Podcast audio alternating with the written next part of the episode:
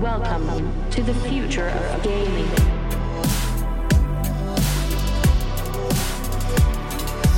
GM friends, and welcome to the future of gaming. You are listening to our weekly podcast.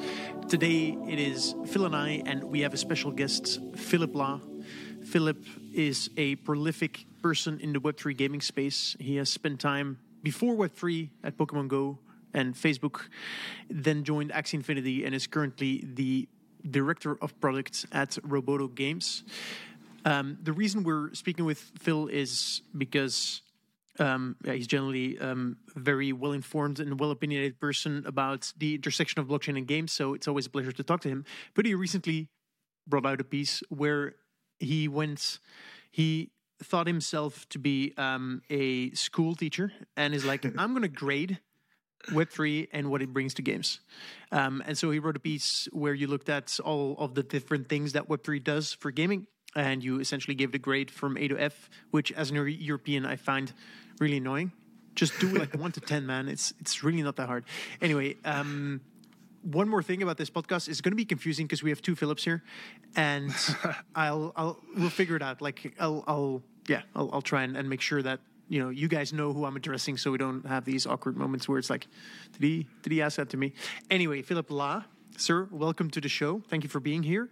Um, I would say, yeah, Thanks feel free to having tell us a bit more about why you decided to write this piece, a bit about your methodology, and then uh, we can dig in. Yeah, so you know, after the the crazy year and a half at at Sky Mavis, uh, learned a lot. It was really fun experience, challenging as well, and uh, yeah, I just had all these learnings and thoughts around Web three and gaming, and w- areas where I saw it was very valuable, and areas where I felt it was overstated. Uh, and I had a little bit of a break between the two companies, and I wanted to share it. I was like, I think uh, there's some things that could be helpful to other other developers, other um, people making Web three games, and so uh, yeah, decided to share it. And uh, this is, you know, a lot of it is based on the current state of Web three and where it is now, and you know, it's hard to predict the future. So I'm sure there'll be different challenges and you know different things that get a lot better too over time. But this is just looking at some of the current state of it and and where it's really advantageous and where it falls short. Um, and so my my whole grading system is very much uh, based on the incremental value that I see Web3 bringing to games. And that incorporates a couple components, which are uh, not just the for for each of these topics that I go over, not just the incremental value that Web three provides to this topic, but also you know how how important is this topic? You know things like you know provable scarcity. Sure, you know Web three makes it so you can really prove if something is scarce and how scarce it is, but do people really care about that? Um, so that's a big component of kind of how I uh, I graded things as well. Um, and yeah, so my my North American bias definitely uh, pushed me to to do the A to F, and uh, yeah, I think we'll we'll work with that. Good. Yeah, I think it makes sense. A is good. F is really bad. Right. Yep. Should we should we go maybe um, bottom to top? Like I have general thoughts about the approach that I'd love to discuss, but maybe let's just go through so you know listeners can also that haven't read the piece, which by the way obviously will be linked down below. Um, so let's go through the maybe we don't need to go through all of them because there's quite a few, uh, but let's talk about maybe the the ones that where you don't see Web three adding any value at all. uh, I mean, I don't think there's any of them where I don't see Web3 adding any value at all. I think there's ones that I think are much, much less. Um, and I think, you know, a lot of it comes down to it depends. I think there's some of them where I have a low grade that I think could be extremely valuable to a particular product or company. Um, but in the aggregate, I'm seeing it as, you know, less impactful. Um, so you mentioned want to start from the bottom. So that's what user acquisition and community building. Yeah. All right. Uh, so with that one, um, Oh, sorry, Phil. No, no. What I meant was the bottom, as in the the least impact or the least beneficial. oh, least That's what I meant. So imagine we Um, have a class Yeah. with with very smart students like Philip Yeah. Collins here, and, and, and you as well. And then you have the the the D tier. That's that's me. You know, sitting in Yeah. the back of the class, asking stupid Got it. questions, not understanding what's going on. Okay, so Yeah. let's let's Start start, with with uh, the bad students. Yeah. Cool. Uh, yeah. So you know, one of the first ones was marketplaces and trading, uh, right, right near the top of the post. I think this one's very overstated. A lot of, uh, you know, Web three. I think enthusiasts and, um, you know, people supporting the the ecosystem say, you know, Web three unlocks marketplaces and trading, and now you can trade all your assets and uh, do all these, you know. Crazy DeFi things or, or whatnot with them um, as well. So that, there's actually two things there. So that I've I've split into one to real money gameplay and one to marketplaces and trading. And so when I talk about marketplaces and trading, I'm specifically talking about just exchange of in-game assets. And to me, that's that's been done in in Web two. Um, it's been done in many different ways in Web two as well. Uh, you know, from people having to barter goods in World of Warcraft to having having full auction houses um, in games like Albion Online and, and many others. Uh, and they were, You know, people are able to exchange goods, and uh, I don't see, uh, you know, that much value in, you know, having all of that activity in Web three. And actually, and actually, there's disadvantages because a lot of times in Web three, you have to go the full basically auction house uh, you know exchange system you can't have these more interesting gameplay systems where people actually have to find each other and socialize and you know have interesting interactions to trade um, and so we actually saw that in one of the Axie Infinity games with Homeland. So we wanted to implement this trading feature in Axie Infinity Homeland that actually matters uh, where your land is placed. Um, and if we just made the trading all on chain, then people would just go on exchange and trade things. But because we put trading of these particular items um, in a way where you know if you trade with your neighbor, it's super fast. If you trade with someone super far away, it's slow, um, and you can't do those types of things if everything's on chain. So that's why I think you know from a pure trading perspective, uh, yeah, Web three is you know relatively low and weak. I think that's fair. Um, I'm gonna in in doing this try and be the advocate of the devil sometimes and, and try to steel man, you know, the Yeah. case of Web three. But to me, the way I'm thinking about this, and again, it's important to to mention that your whole premise was that you're looking at how the how the technology works today, and not necessarily like how it could become in the future, right? Uh, but even keeping that in mind, I think one of the benefits here, and I'd love to get your thoughts on that, is essentially um, trading is like one financial primitive that is that it has been built on top of the blockchain and it is the ability to exchange from one person to the next. But another example of a financial primitive would be lending. Another financial primitive would be fractionalization. And so to me um, as the advocate of the devil here there are as a developer if like i'm a game developer um you have if you once you use the blockchain you in like in the box it, it's all in there right and all of the tooling that exists around the um the financialization of assets is there and it it might make a lot of things easier that you don't have to build it in in house yourself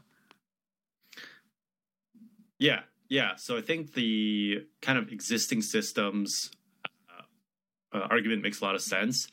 Uh, I think there's a reason why theoretically you can have these tools all built in Web two as as tools that developers can use. To you know, Unity can build out a trading system and lending and all of this for for gamers to use, uh, game developers to use. And there's a reason why it just hasn't been built out. It's because people haven't particularly felt it was valuable to their game mechanics and their particular game to have these, or else, you know, all of those things, assuming it's not involving real money, uh, can be built, you know, through Web two and, and through platforms that provide engines and services. Uh, so I do see that, you know, right now a lot of those exist more so in Web three than, you know, in Web two tools. But I don't know if that's a matter of, you know, the actual usefulness and, and necessity of them. Yeah, and I think that's an important point because especially with the the current state of Web three, the the hurdle for adoption is does this give me something net new? And I feel like that's where your grades, which are kind of listed as Web three value grading, um, marketplaces and trading would fall lower on my list as well because we've seen examples where different variations of this can be done. And I do think there are certain advantages when done right to the player for having this more free and open market with multiple different channels for buying and selling goods. But um, to your point, there are historical precedents for similar functionality. And just with the temperature of this space, how much incremental does, value does it actually unlock, or how many new features and capabilities does it unlock? I think this is where Web3 is a little bit more of a, a minor leap. Um, for both developers and players, even if there there is value, which is I think why it's not an F here. Um, I think it's it's lower compared to other features that that we can talk about. Awesome, good. Um, let's let's go to the next one, and, and Philip, I'll leave it to you to perhaps skip ones that you think are slightly less interesting, or or skip towards ones that you think or that you really want to talk about. Cool. Um, yeah. So let's yeah, I guess we're we're still working through the lower ones, and then we'll go from you know pessimistic to to more optimistic because you know a lot, a lot, of things I still obviously really believe in and and love about the the Web three gaming side. Um, yeah, we can talk about uh, a very uh, so there's interoperability and user acquisition. I think both those are super interesting. Let's start with uh, user acquisition um, and community building. Uh, so I was just thinking a lot about okay, how how much value does Web3 bring, but also detract from UA right now? Um, and I think initially we were seeing, you know, during the uh, the upswing uh, uh of of Web3 in the market, uh, that there was just a huge appetite. Uh, you know, you put out a token, you put out you know your web3 game and people flock into your discord um, and you get a bunch of initial players which is really hard especially for an indie games especially for people who don't have a big brand people who haven't made games before. Uh, so that was a big advantage which has you know obviously tapered off a bit now. Um, but there's also a lot of the disadvantages uh, with obviously not having distribution platforms uh, easily accessible like steam like apple like google um, on on mobile. Uh, so that's kind of the high level of of the UA. I think there is still uh, appetite and, and value for these types of mints and airdrops, and we've still seen some of these free mints, you know, go pretty viral and and pick up some steam. Uh, but that's also you know for a particular audience, right? Which is for the existing Web three audience, not necessarily pulling new people into the space. Uh, so that's why I have it as a lower grading. I think it's C. Uh, C was my grading, and I gave it a plus because I think having that ability to bring in an initial audience still is still very valuable because having that, you know, just a bunch of people in your Discord uh, makes it much easier to bring someone in, and there's people who will explain the game to them, who will talk about it, who will evangelize it. Uh, so I think there still is value there, but uh, in terms of the larger distribution, getting it to you know millions and millions of players, um, it's uh, not adding as much right now, um, in my opinion. Yeah, and I think there's a there's a maturity aspect of that because mm-hmm. the the keyword that I think of when it comes to Web three UA is really on the targeting front. And outside of Web three games, we've seen how difficult targeting new players has become. Right, UA and marketing and advertising is, is kind of a mess right now. And Web three does give you the transparency you need to find players and use actual actual data and proven demonstrations of interest to find the right people. Uh, I think to your point today, one of the problems is a relatively small number and a relatively small but growing number of game developers are targeting a, a very small number of players. And so there's all this there's all this overlap where you know even if you know the right type of player it's hard to actually get their attention. And so if web3 adoption on the consumer side reaches critical mass and you have you know tens of millions of players or hundreds of millions of players to reach um, i think that's where this this targeting becomes extremely effective, but this is almost um, this is almost contingent on that user adopt on that user adoption of Web three, uh, which is kind of solved by by other factors. Yeah, and and mm-hmm. I think you know the the part that I also missed was just that uh, there is some uh, some power in being able to drop these assets with real money value to people to to try out your game, right? Because they're like, all right, I get you know ten bucks, fifty bucks, hundreds of dollars of you know this NFT, and someone just gave it to me.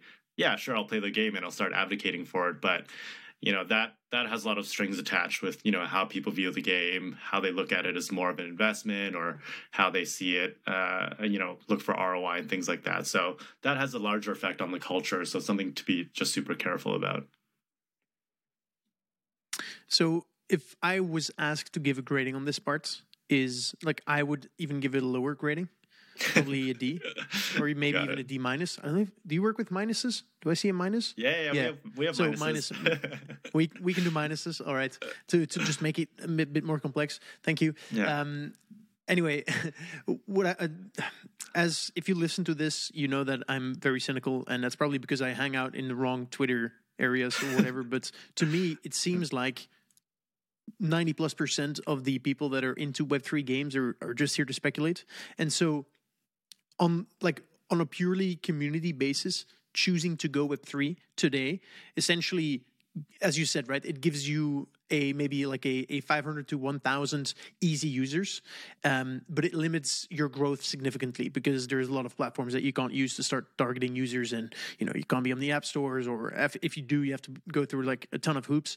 And so um, for that reason, I think that you know, I would say for for for the community and, and the user acquisition building, like Web three is probably the worst thing you can do today, um, and so that's that's and and the the community that you then build if if you decide to do it, I think is not like I see them as having a negative LTV, which is something that I feel like we should probably have a discussion about someday because it's probably the first time I've expressed that opinion. But for me, they're like net extracting or extractors of value of the game. And, you know, in the end, every game is a business and to you need value created and you need some, you know, money to flow into the game at some point. And so you want you need positive LTV players. And to me, the the golden or the first cohorts of the Web3 users um, won't be that. And it's kind of problematic today too where the the user acquisition cycle in the web 3 space over the last 2 years feels like it started so much earlier in the process of actually launching and, and building out a game where you're now trying to to basically turn a lot of these players into quote unquote owners whether through tokens or NFTs and airdrops where you want them to come to your game 6 12 18 months before the game is out. And so the UA cycle has been kind of illogical up to this point. And so you end up with those financially motivated hopefully eventually players but at the end of the day it's not traditional UA where a game launches and the game is out and you can come play it and determine if it's a good product. You're you're getting acquired when you have no idea what you're getting acquired into. Yeah, I think there was basically this hypothesis uh, where game developers felt that they can bring in these players, you know, with these kind of monetary incentives, basically, and then cross their fingers and hope, you know, they're going to convert to just love the game and spend for fun and all those things. And it's really hard to, and uh, you know, to really bridge that um, to get people to switch that mindset of like you know i came here for you know financialization and now like the game is so good i just want to play and spend money and put all my money into it without any you know expectations of roi and things like that Yeah, it's like there's there's a sunk cost element. It's like, oh, I've already put so much money into this. I've already bought these assets, so I might as well try to force myself to enjoy the game. Um, You're getting you're getting buy-in. You're getting you're getting buy-in in a in a way that is counter to to most games, um, where you know maybe a pre-order is the equivalent in traditional gaming, but that feels very different from from the cycles and approaches we've we've seen in Web three. yeah Does this tie in with one of the other the other points, Phil, uh, around perhaps crowdfunding? So w- one thing that I think um, Web three does pretty well, or, or like Web three does pretty well. That sounds weird. Is just giving your players a, a an asset or a part of the game that has real world value. It, it becomes interesting that they do have skin in the game, and they're more likely than players that don't have skin in the game to share things, to create things, to try to convince their friends to play, um, etc. Um, uh, w- w- which one of the points um, is, or, or uh, do you talk about there? Yeah, yeah, crowdfunding is is definitely related. Uh, I think it's it's all framing, right? So, you know, you have platforms like Kickstarter and Indiegogo that already exist, and people crowdfund tons of games on those platforms. And when people put you know money into it, it's not with the expectation that they're getting money out. They they want to they want this game to exist, right? They want you know some perks, some benefits, maybe some in-game bonuses, things like that. Uh, and so you know getting a a asset you know before you get the game i think is is net positive for you know crowdfunding campaigns that are that are uh you know have this type of expectation and have this type of narrative. Uh, so now i you know want this game to exist so i put money into it but i also get this digital asset that i get to own until it comes out. Uh, but as long as it's maintained that this is you know not something that you're just getting so you can sell or you can flip and you can make money off of because for the most part you're not going to. Um, and uh, and i think that's the main thing is that it's fine for all these things to have real money value. You know i have tons of collectibles and, and things that have that but you know that's not the primary driver within the market and within that ecosystem for for those assets so um, yeah i think crowdfunding can can really benefit from it if as long as it's continued to be positioned in the right way Agreed. Bold prediction here, or spicy take here, for me. Mhm. I think that Web3 enabled gaming assets will go down, specifically NFTs, will go down in history as probably one of the worst asset classes to, you know, that people have ever like truly invested in and believed in. Probably like close to tulips in the Netherlands in like the 17th century. I was thinking the exact same thing. Tulips are, are the comp here. Yeah.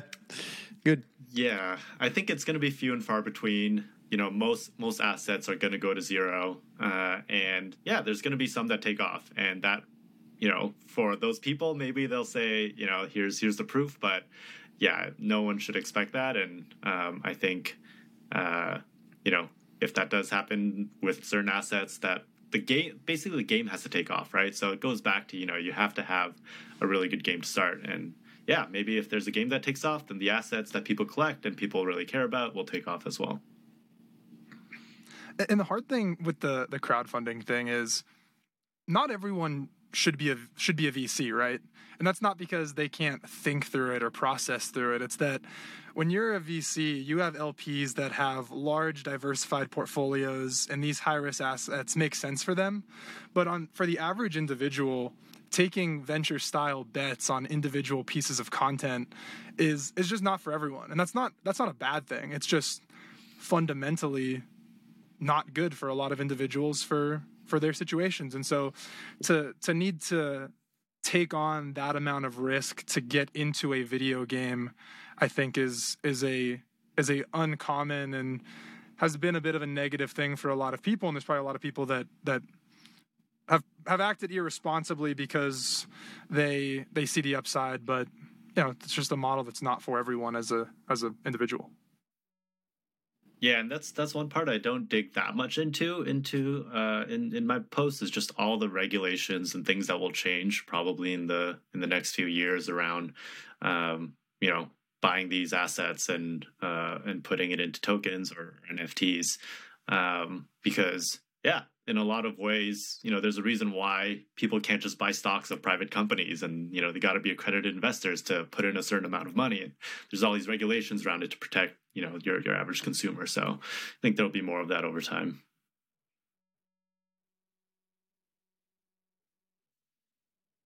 Yeah, agreed.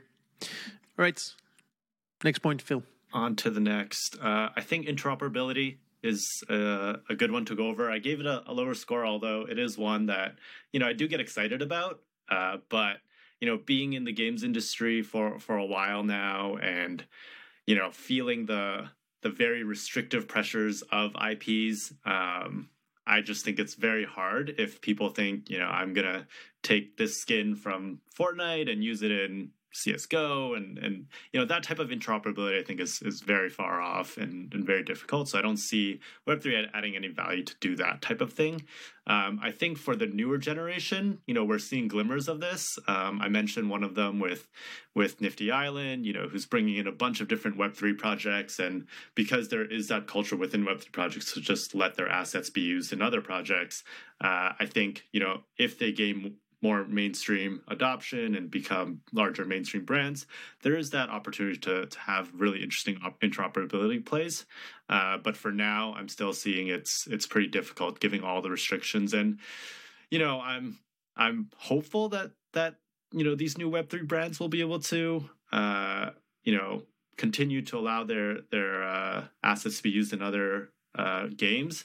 But who knows? Like in the future, they might decide our brand is actually so awesome. We want to start having licensing fees and we want to protect it more. And we end up back where we are. So that's why it's really hard um, for me to predict where this is going to go. And that's why I gave it a, a, lower score to start, but with kind of some opportunity. Um, I think one other area that I don't know if it's really interoperability, but has uh, potential is this idea of just being able to see the assets people own and giving them some value in another game, right? Which is what uh, some of these products I, mentioned, Million on Mars somewhere here. Uh, you know, they will let people say, you know, if you own a Bored Ape, you get this quest experience in our game uh, and things like that. So it's not directly using the IP or, or assets, but giving them benefits for it. Um, so yeah, that's kind of my take on interop. Mm-hmm. I think that's a fair take. I sometimes get frustrated when I hear people that have decades of experience in, in the gaming space dismiss the concept of interoperability by saying that it's impossible to you know take a gun from let's say Counter Strike and take it to Call of Duty, mm-hmm. and that is such a such a terrible argument and such a narrow take on the concept of interoperability. Um, mm-hmm. And so you know you mentioned skins and avatars, and I think those are probably like the the the the how sh- should I describe it? Maybe the first step of what we know today and how this can can be translated into true like interoperable assets within a Web3 enabled universe of games. Um, but you know, my take here is that I think we'll see more interoperability than than pretty much anyone expects, but just not in the way that we think, where it's like literally asset A, and I'm going to take asset A, and it's going to be asset A in in game, you know, in in another game, right? It's going to yeah. be, you know, smartly designed is going to be maybe bottom up in a sort of loot approach or it's going to be you know it's going to be like items that don't have a inherent visual or, or tangible characteristic, but then that do have effects on your gaming experience within different games and universes, and and there's infinite ways how that can work. Um, and so yeah, anyway, my my my take is um, don't strawman this by saying you know in in today's AAA games that will never work. Um, but again, you, it your grading I would say is correct because you're looking at today. So that's why um, um, um yeah C C plus. That's um I can see that. Yeah, I also feel like we've seen a lot of platforms try to create their own identity around interoperability, where they're creating their own suite of games. And one of their big hooks is if you buy an asset in our ecosystem, it works across all of our games natively because they're our games and we've built them that way. Um, I, I think of I don't think of interoperability as like a compelling UA feature where I want to go play those games because I can use my assets there. I think that if you're going to think about it in UA, what Philip mentioned before of you know you own a Bored Ape and you can take that asset into Million on Mars, and it's almost like hey, we know there's this big, massive channel of people that are looking for things to do with these items. Let's give them something to do. And it's not necessarily direct dollars into our pockets because, you know, they were still purchased outside of our platform, but because you have that, you can come get some benefits over here. So you might want to give it a try. And hopefully that turns you into a retained sticky user that then decides to spend money on Million on Mars assets. Um, and it, it's always been difficult because interoperability based on what we've seen from startups feels much more like a business problem than a technical problem right i think over time the technical solutions will be there and i don't know if that's you know 12 months uh, three years five years until it is done very well. But with the amount of smart people working on it, I have faith that it will be possible. But uh, there's also an element of who does this benefit the most and is it is it the big players that want their assets to be everywhere that already have really strong IP or is it more of the smally smaller indie style devs that want to attract new players because they promise this great feature of interoperability um, and I think this will continue to evolve, but just saying, oh, we're going to be able to use our Call of Duty weapons in, in another game. It's like, what motivation does does Call of Duty have to to share revenue with another game? Um, and in that case, what what value does the other game really have from from pulling in these assets? I think there's like there's a there's a question of value accrual that becomes really really important here, and I think that's ultimately what will dictate who is willing to experiment here, and which is why it might take a little bit longer than than we're hoping, um, because I think there's a lot of room for incentive misalignment with interoperability that that we we sometimes understate. Yeah, yeah, I, I, totally agree. I think you know, as as you know, a game with millions and millions of users, like why do you want to drive some of those users to another platform or another game, and what is the the benefits you're getting? And I think those need to be clear for people to allow it. You know, especially at a larger scale.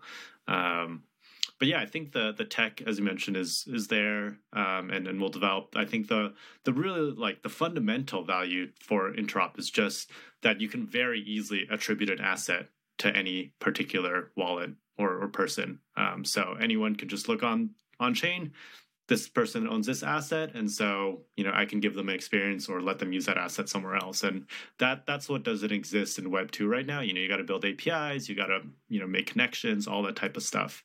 Um, and yeah that's why it makes it really easy within the same ip as you mentioned. You know for axie infinity we had the same axie can be used in you know three four five six games uh, and so uh, that was pretty powerful because you can keep creating more and more value with that same asset quite easily without having to build out those APIs and make sure they can you know function and and uh, be attributed to players in all those different games.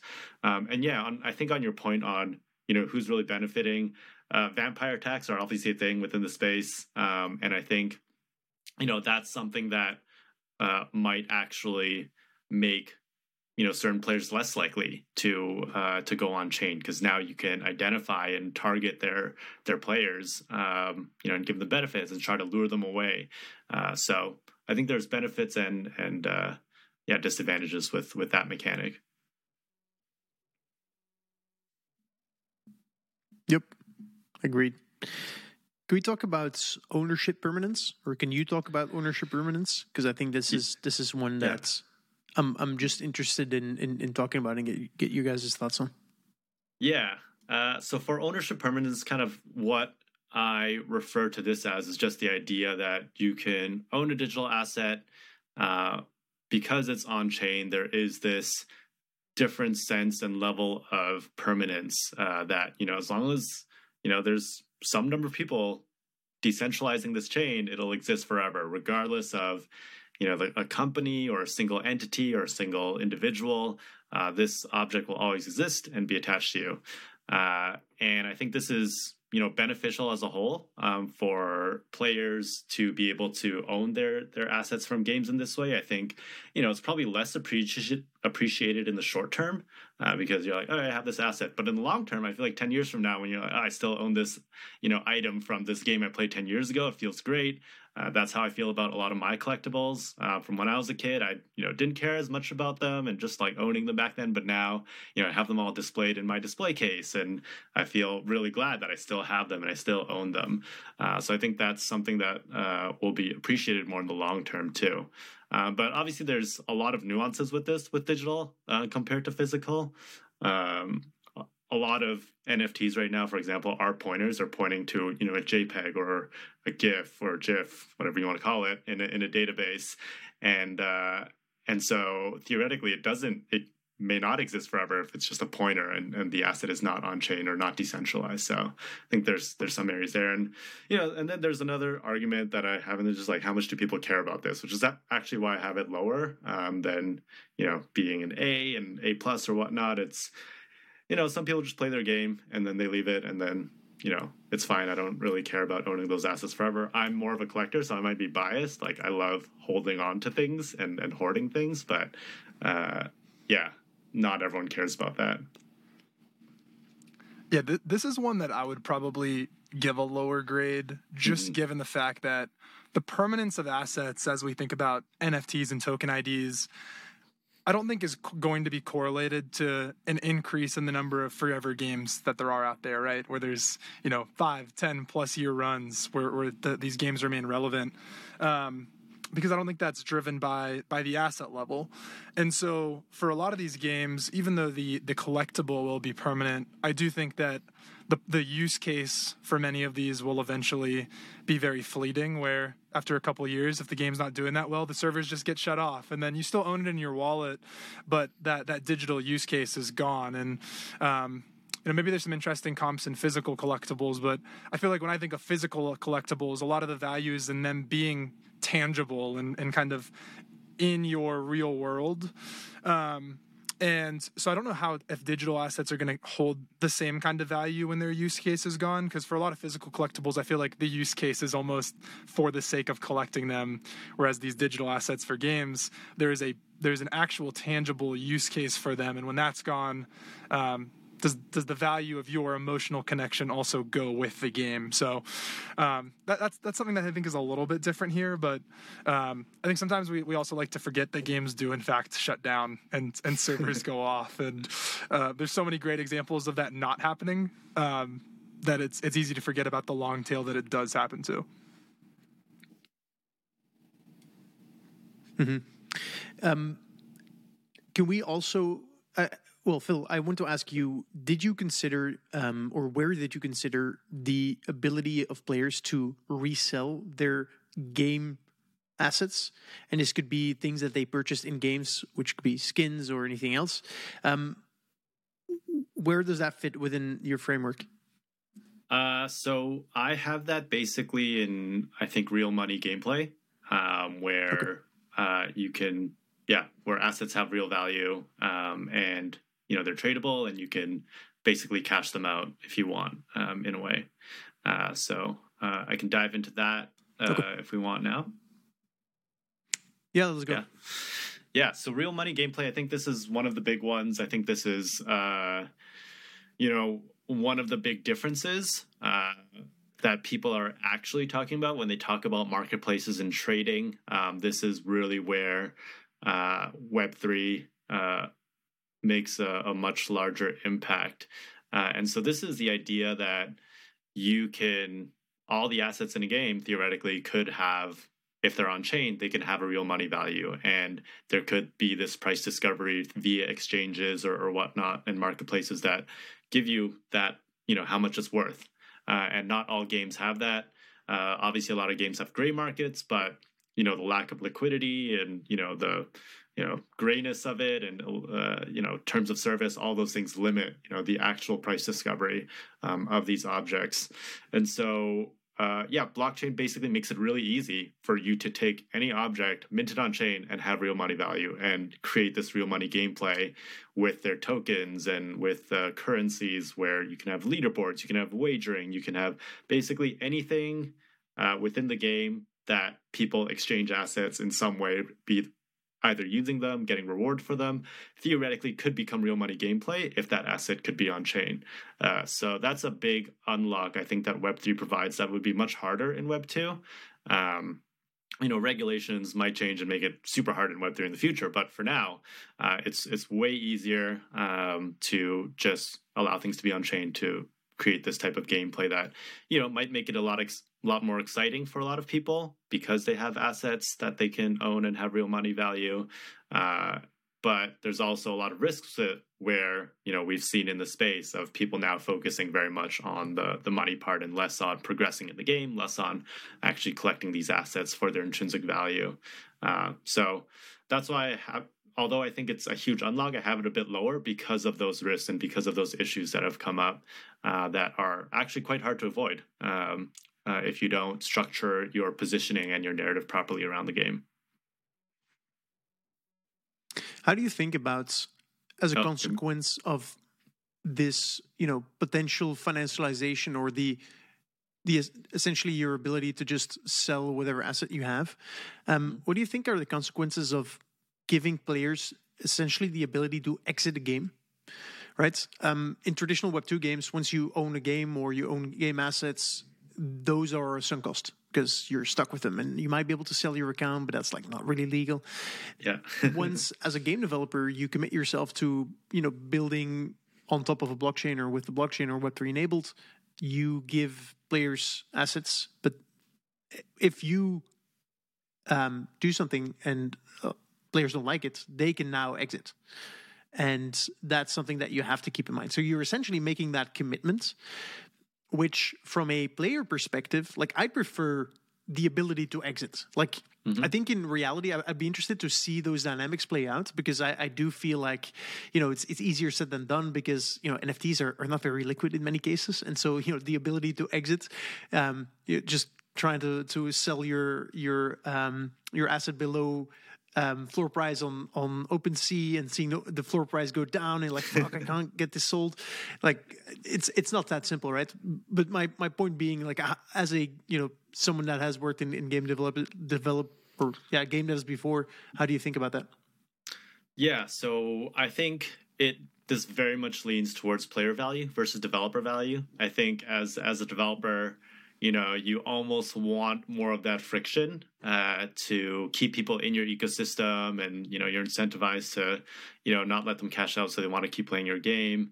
Uh, but from a player perspective it's amazing. Yeah i totally agree. As a player it uh, you want to be able to cash out and it even more so makes the developer work harder and and be more cognizant and be more uh, uh, persistent in making sure the game is awesome so that you stick around not just because of that reason, but because you can cash out, they got to make sure they're putting out new content. They're making sure the game continues to be engaging, and uh, and so I think it's a huge win for for players as a whole to be able to to cash out of games, um, and uh, but yeah, much much harder for developers. Um, I think, uh, you know, there is potentially some advantage uh, if because players are uh, are able to cash out, they're also willing to spend more initially, um, and they're also willing to invest more because they have this, you know, safety net almost of like, okay, I can always cash out, so I can, you know, go a bit crazy with with my spending and getting more assets. So, does that outweigh the the con of you know them potentially cashing out? Hard to say. Depends on your game. Depends on your situation. Hundred percent. Good. Um, we're we're already past 40 minutes. And so i i wanted to get your guys' take on an observation i made while reading through this list. Um and it was that it felt to me like the way you're thinking about this and it is probably the the most scientifically correct way to think about this is you're looking at all of these features that web3 brings and then you're looking at essentially gaming today and mm-hmm. seeing like how does this apply and what benefits and advantages does this bring to the games and types of games I know. And during this conversation that we had until now, we already in a few times touched upon like, oh, they're doing this differently, and this is an interesting approach. Um, mm-hmm. But because this is still in such a nascent space, we do, we haven't really seen any of these new approaches used in a fully non-skeuomorphic way, like you know, in in a bottoms-up approach versus a a Web two game, where we're going to plug this new Web three tool into it, um, mm-hmm. and so we haven't really seen that get to scale and so get to you know true success. And for that reason, I feel like this approach, almost by definition. Um, has as a result that you like you've never given an A. Your best score is a B plus. yeah. Um, and to to me that's that's not really surprising. Um, and it feels like the games that will like we will need to see games that use these these um, these elements that you mentioned in a new way that wouldn't be possible in the games you're you're you're projecting them on now um, to be, get convinced that there's actually more more to be to be done there and there.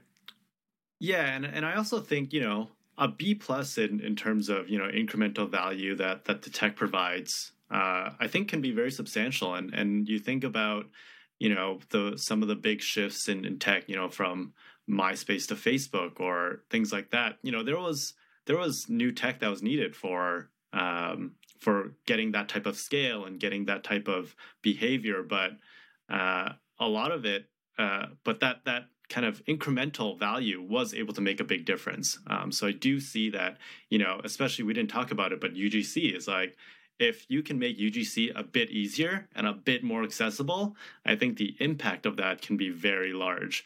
Uh, and uh, and that's maybe not what people want. They want, you know, the one thing that's going to be like the game changer for for Web three. That's very clear. Like this is adding uh, significantly more value.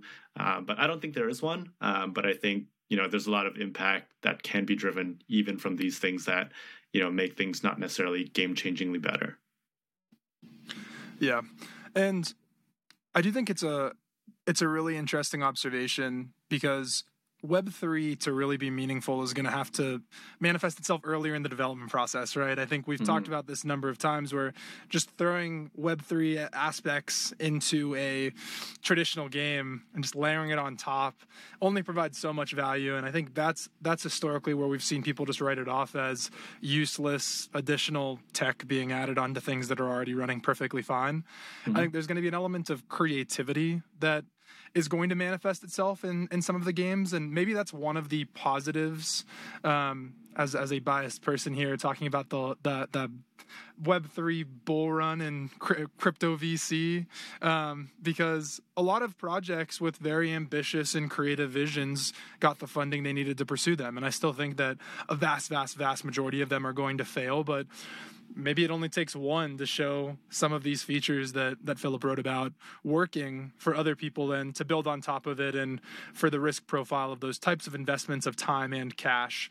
Um, to, to really be a viable part of gaming. So um, I guess maybe the takeaway there is it only takes one person to to do it really creatively to prove out the value, and maybe we'll start to see some of these D's and C's turn into B's and B pluses. Yeah, totally. Talking about that, um, Philip, you've graded this looking at the state of how it is and the technology is today. Which of these are you most excited about? Do you feel like has the most potential moving forward for games?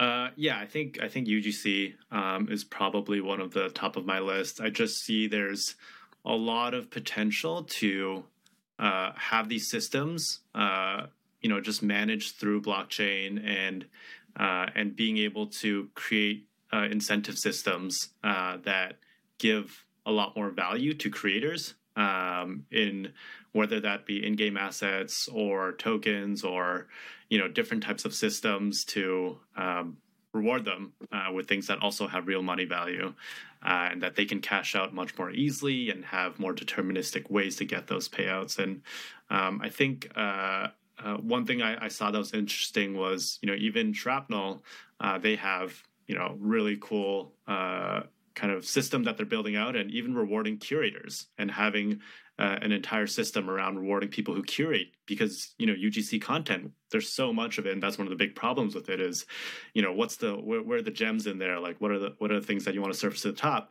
And actually rewarding curation it can be part of this system as well. And all of that would be much harder I think to build within Web two with the existing, you know, cash out systems and you know you'd have to hold all this money that people can withdraw into their bank accounts. And you know with web3 i think it, it streamlines a, a lot of that. So that's where i see some of the biggest impact potentially um, in in the closer term. Um, and then yeah longer term potentially the, the other one we didn't talk about was social coordination systems is you know i think you know the way i look at it now it's it's not super powerful um, but you know, especially as more things potentially happen outside of a game as well, um, with governance and with, uh, you know, different types of contribution programs. Uh, there could be a lot more there. Gotcha. Phil. Sorry, Philip Collins. How about you?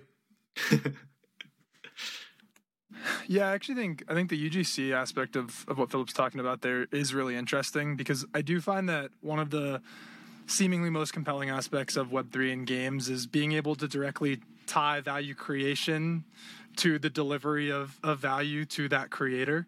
Um, and, and so that's somewhere where smart contracts in games are extremely compelling. If we if we just go purely on the smart contract side, um, we're understanding what you are giving and even down to like the, to the asset level right? Like it's not creating full games or experiences but you know providing 0.1% of an environment and being rewarded for that accordingly uh, to your contribution. I do think there's a lot of interesting stuff around value exchange. Um, I don't have I don't have as much of an opinion on the uh, the social coordination I'd say, but on UGC I definitely I definitely think there's something interesting there, even though that's more of a derivative of successful integrations of UGC, which is an entire another conversation that we could probably spend an hour on. Mm-hmm. Yes, I, to add on to the point of UGC, and it's something that's I would say, no, I, I didn't really miss in here, but um, something that not a lot of uh, thought is given to right now, although it's increasing, is the fact that the way we're looking at um, Web three, or the way most people are looking at Web three for games right now, is is as a digital ledger more than anything else where you it's it's where you track ownership. And you have these assets on this ledger and then you can transfer them. And that's if, if you look at all of the different points that the advantages or, or potential disadvantages that web3 brings to games th- that's where they um, are derived from but the thing is that it's actually more than a ledger it's also a computer and so you can actually program logic on, on these and that's you know when you mentioned uh, phil that you know there's smart contracts and so you can you can know that once you contribute something, you'll know that you know X, like a fraction of any revenue that it generates, comes to you. I think that's really interesting, and I think that's um, something I'm excited about. Um, but this is it's it's so far out there that I don't think anyone has any idea about how this actually works at scale. It is once we start adding more logic of games to that decentralized computer, which is the, the blockchain. Um, and so I'm talking to like on, on a spectrum from Web 2.5 games um, on one end and fully on-chain games on the other end. I'm just curious what we'll see emerge on on the on the weird end, where there's more logic and um, and we're making use of that decentralized computer more than as just um, a, a way to transact value and assets. Yeah, Here big, I am, big advantage random, of random that. podcast. Sorry, I'm, I'm shilling on-chain games again, um, as I as I tend to do. Sorry, Phil, I interrupt you. Go ahead. Oh yeah, yeah, yeah. no. Um, I uh, was just gonna say, yeah, the transparency component I think is big. Um, you know, especially for creators, like, you know, being able to see exactly how the the payouts are going out, and uh, with you know platforms like Roblox or Fortnite, you know, it's all controlled centrally. You know, they figure out how much you get paid out and you know in what ways and what the rules are around that but um, you know if all of the, that's on chain and transparent it uh, you know hard to say like uh, how much people will care about it over time but you know i think it is uh, a, a value that creators get to have that transparency into uh, the system that actually pays them out Mm-hmm. Good. As a final question for you, Philip La, I would like from you two grades. One global, what Web3 brings to games today, grade. Mhm. And I want to have the same grade, but um, in, let's say, five years from now. So right now, uh, I'd give it on average uh, a C, a C, I would say. Um, Mhm. Five years from now, uh, an A. I'm aiming for that A for five years from now. I think you know there's so much things being worked on right now. I think, yeah, as you said, only takes one, um, and uh, and to really show show the value and and I think you know a lot of these areas with you know onboarding and um, and uh, you know just the technology needing way more hand holding um, to to get things done. Uh, like so much of that will improve. Like there's a million people working on wallets right now, just making wallets more seamless to use. So um, yeah, I think uh, I think we'll get there. I feel like um, C today and an A in five years is probably the summary of my whole thinking around this technology for, you know, for games in general. Um, I don't know if you agree, uh, Phil Collins, but uh, I feel like this is what we, we we've been talking about the whole time, or every time we, we talk about, you know, or we discuss the concerns that a lot of traditional games people have about blockchain as a as a as a technology.